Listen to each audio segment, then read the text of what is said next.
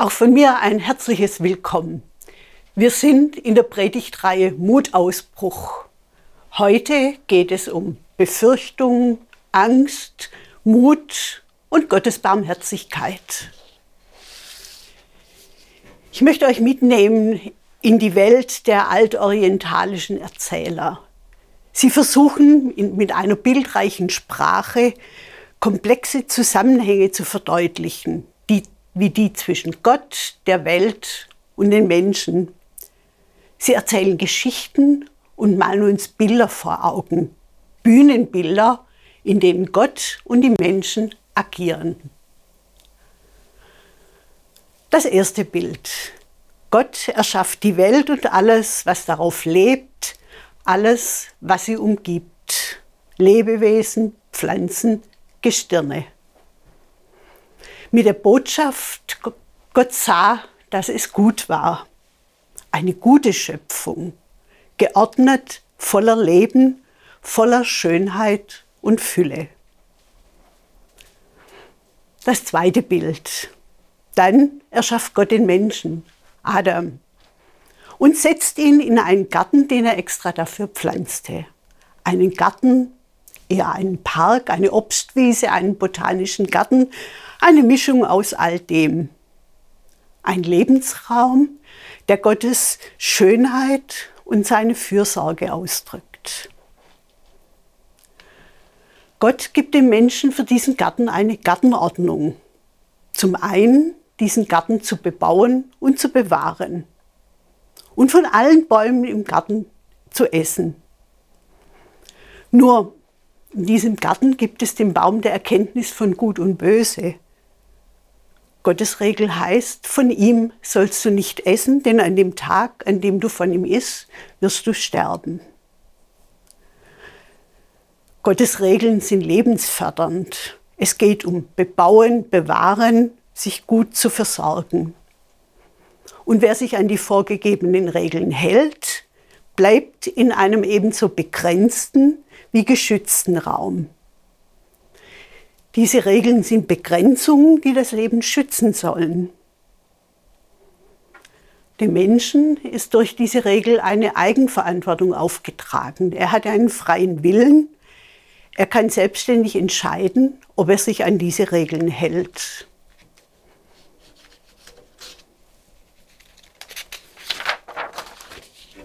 Das dritte Bild.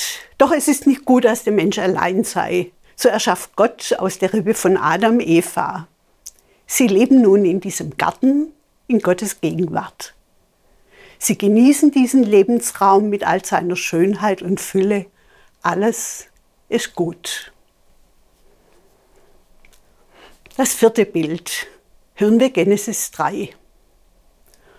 Und die Schlange war listiger als alle Tiere auf dem Felde, die Gott der Herr gemacht hatte, und sprach zu der Frau: Ja, sollte Gott gesagt haben, ihr sollt nicht essen von allen Bäumen im Garten? Da sprach die Frau zu der Schlange: Wir essen von den Früchten der Bäume im Garten, aber von den Früchten des Baumes mitten im Garten hat Gott gesagt: Esset nicht davon, rührt sie auch nicht an, dass ihr nicht sterbet. Da sprach die Schlange zur Frau: Ihr werdet keineswegs des Todes sterben, sondern Gott weiß, an dem Tag, da ihr davon esst, werden eure Augen aufgetan und ihr werdet sein wie Gott und wissen, was gut und böse ist. Und die Frau sah, dass von dem Baum gut zu essen wäre und dass er eine Lust für die Augen wäre und verlockend, weil er klug machte. Die Schlange ist klug, listig, raffiniert. Sollte Gott gesagt haben, sie weckt Zweifel, sät Misstrauen. Sie sagt nichts völlig Falsches, aber verändert geschickt. Schauen wir uns das an. Gott sagt, du darfst essen von allen Bäumen des Gartens, aber von dem Baum der Erkenntnis sollst du nicht essen. Die Schlange sagt, ja, sollte Gott gesagt haben, ihr sollt nicht essen von allen Bäumen des Gartens? Aus dem du darfst essen, aber Gottes wird ein, ihr sollt nicht essen von allen Bäumen. Aus der großen Erlaubnis Gottes mit einer kleinen Einschränkung macht die Schlange ein Verbot. Eva ist verwirrt. Wir essen von den Bäumen, von den Früchten der Bäume im Garten. Aber von den Früchten des Baumes mitten im Garten hat Gott gesagt, esst nicht davon, rührt sie auch nicht an, dass ihr nicht sterbt. Eva verschärft das Verbot, das die Schlange ausgesprochen hat. Rührt sie auch nicht an.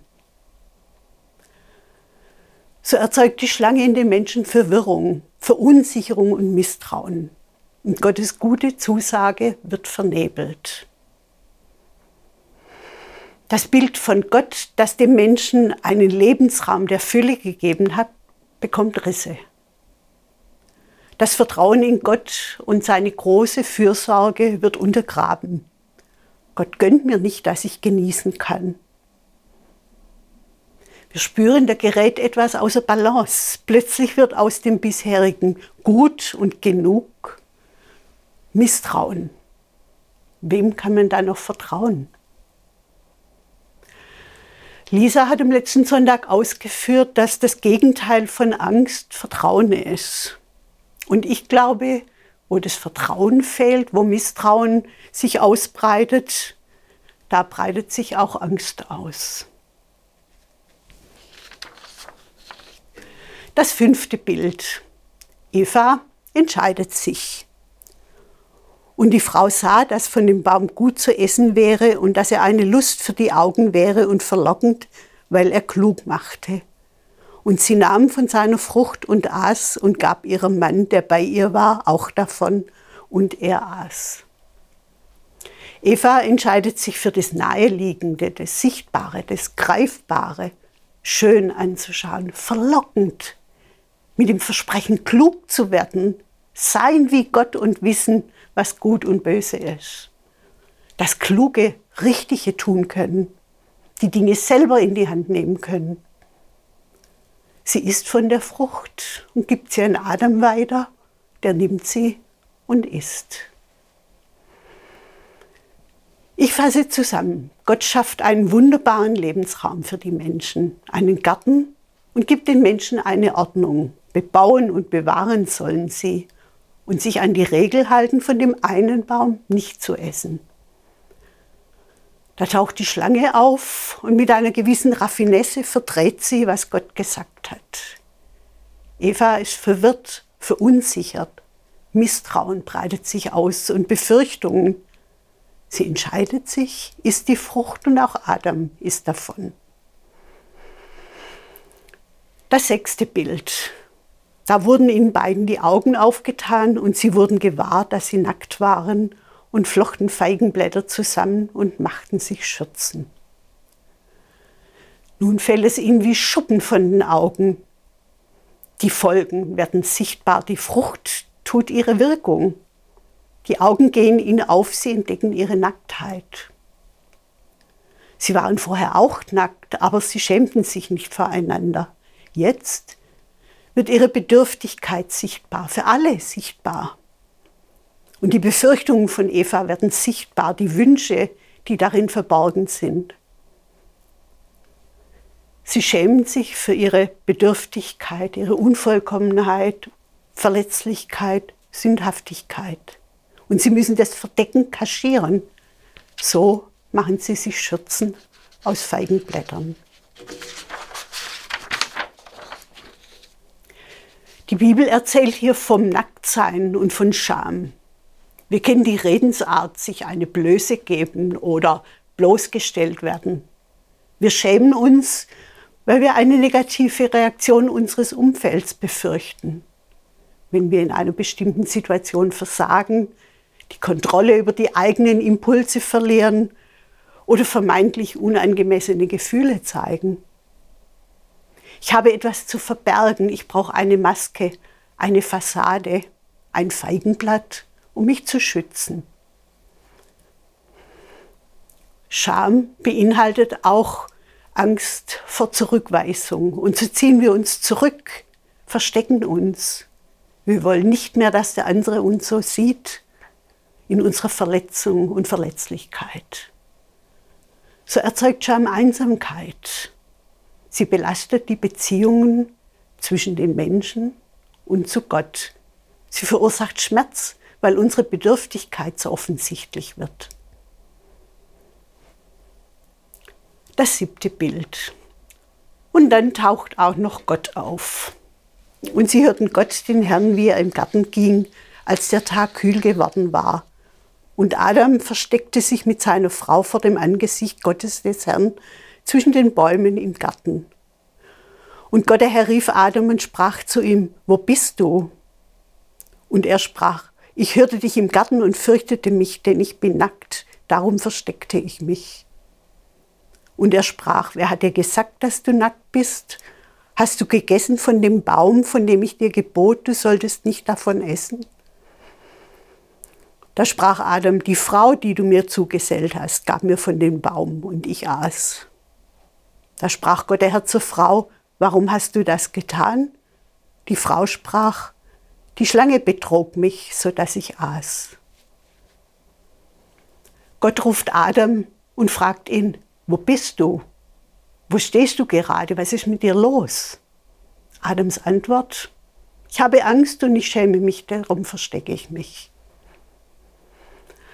Adam kann Gott gegenüber benennen, was in ihm ist. Angst und Scham, hat ein schlechtes Gewissen, das Gefühl, ich habe mich in diese Lage gebracht, ich bin schuld, ich selber bin das Problem. Doch bringt ihn das weiter? Gott stellt ihn zur Rede: Hast du von dem Baum gegessen? Nun schiebt Adam die Schuld Eva zu. Sie gab mir die Frucht. Und Eva: Die Schlange betrog mich, sodass ich aß. Ich kann nichts dafür. Gott stellt die Frage nach der Verantwortung und beide versagen. Ich fürchtete mich. Sie haben Angst, weil herauskommt, was die Aussagen und Fragen der Schlange angestoßen wurde.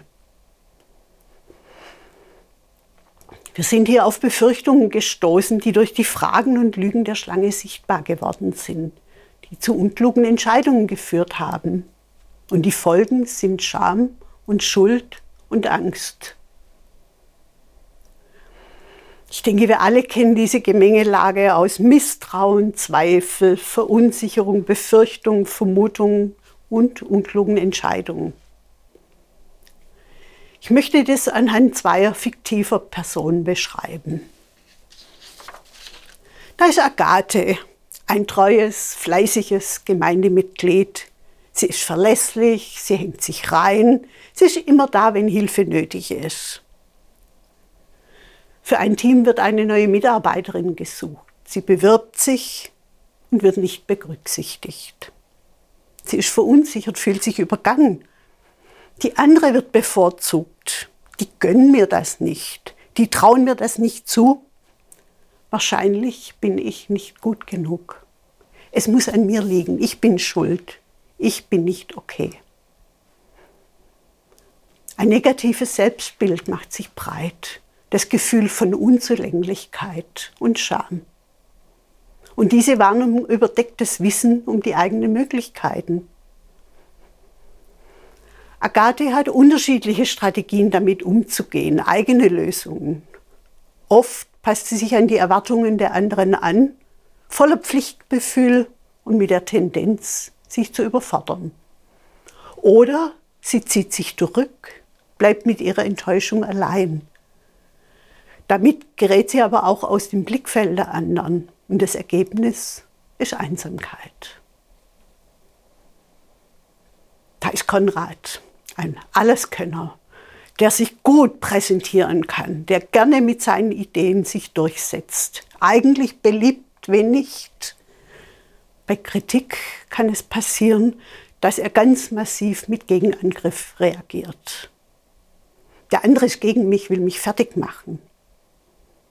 Er traut keinem über den Weg, vermutet hinter allem eine böse Absicht, unterstellt anderen, dass sie auf ihren eigenen Vorteil bedacht sind.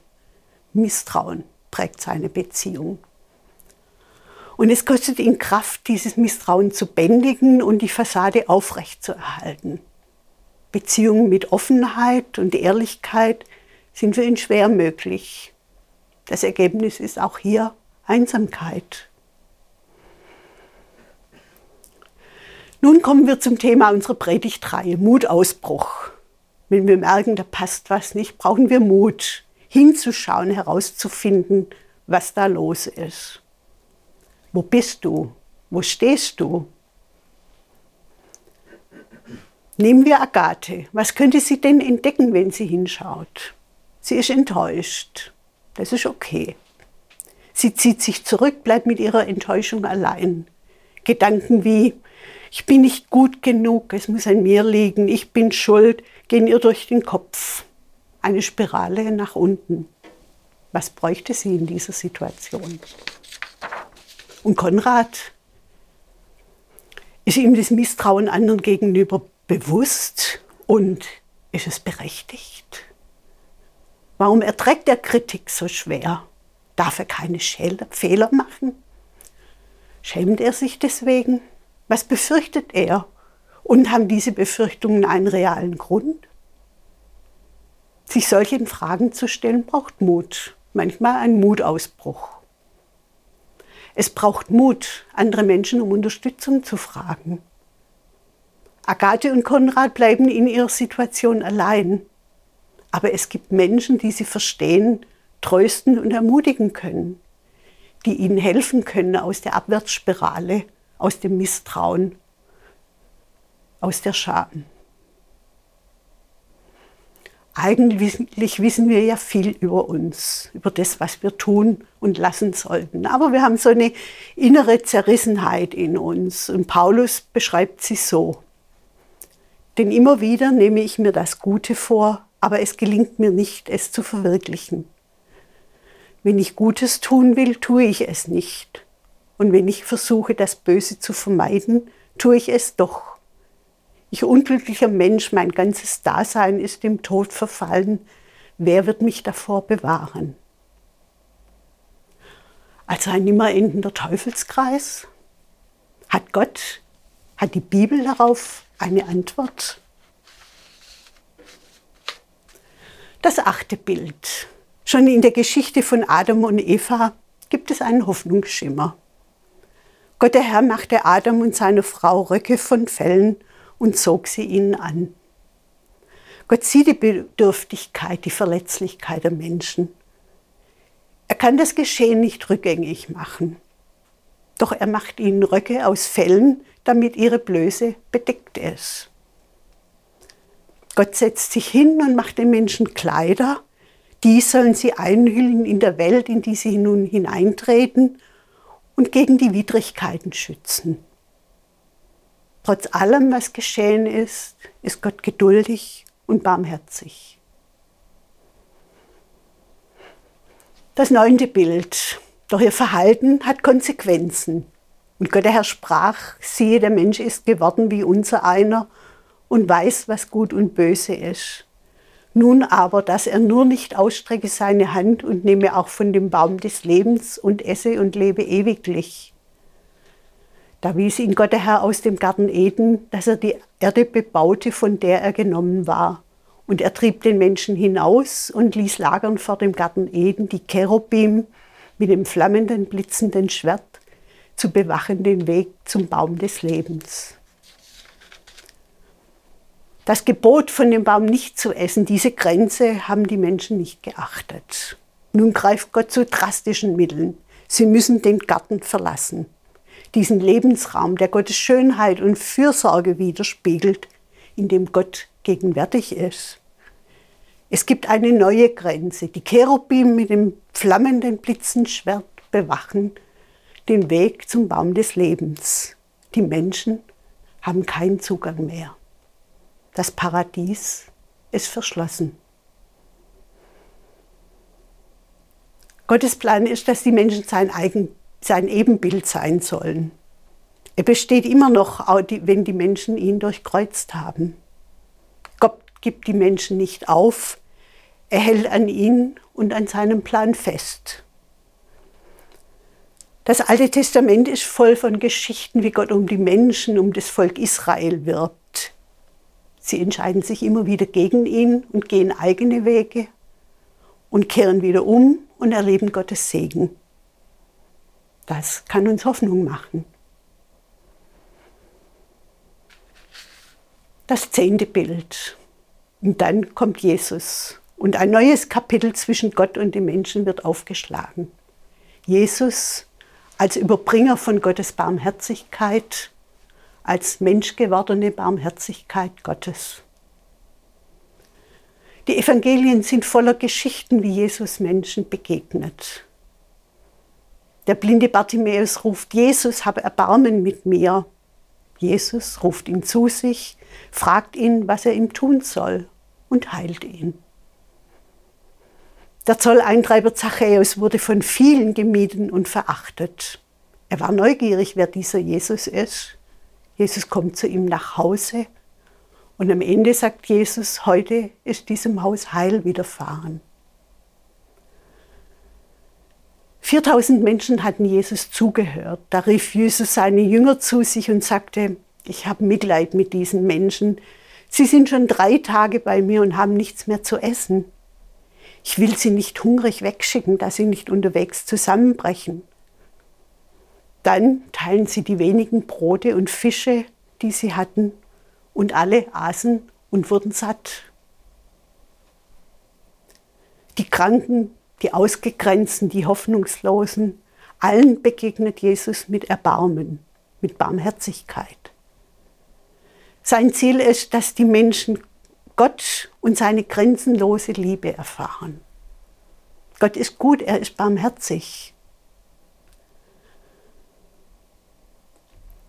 Das Gleichnis vom verlorenen Sohn beschreibt diesen himmlischen Vater, der sich danach sehnt, dass es seine Söhne bei ihm sind, dass sie mit ihm zusammen das Leben genießen. Gott kann nicht anders als seine Menschen lieben, die er gewollt und geschaffen hat. Jesus verspricht uns ein Leben in der Gegenwart Gottes, ein Leben in Fülle. Da denke ich wieder an diesen Garten, den Gott für die Menschen angelegt hat. Gegen alle Befürchtungen sagt Jesus: Sorgt euch nicht, euer Vater im Himmel weiß, was ihr braucht. Aber wir kennen es, wir verlieren uns immer wieder in Befürchtungen. Angst lähmt uns, wir suchen eigene Lösungen, treffen eigene Entscheidungen, wir drücken uns vor unserer Verantwortung. Wir sind innerlich zerrissen, wie Paulus es beschreibt, wir wollen das Gute tun und tun es nicht. Da brauchen wir Mut, uns dem zu stellen, uns aufzumachen zu Gott, wo wir Fehler gemacht haben, um Vergebung bitten, uns neu von seiner Liebe umfassen lassen.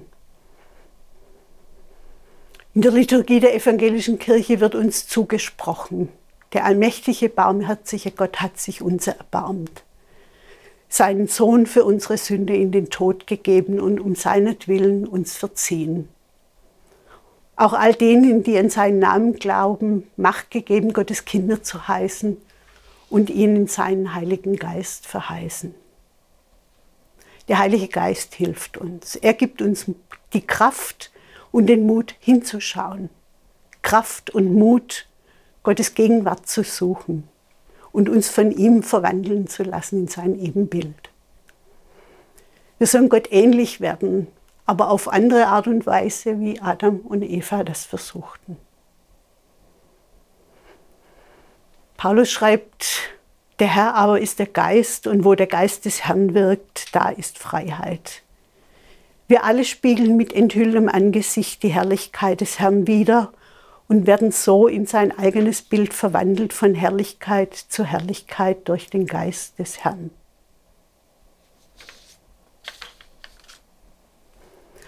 Ein letztes Bild für das, was kommt. Ein Ausblick in die ferne, vielleicht nahe Zukunft, die mit Jesu Tod und Auferstehung schon begonnen hat.